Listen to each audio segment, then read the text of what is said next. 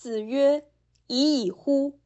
吾未见能见其过而内自颂者也。”孔子说：“唉，我从未见过能发觉自己有错而自我审判的人。”此说表示，凡人缺乏天人之际的醒思，总是在意社会标准，而不自我省察。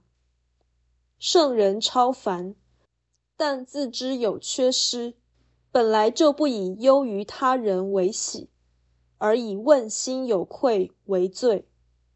正所谓，最大的圣人就是最大的罪人。对此，一般人岂有资格误解？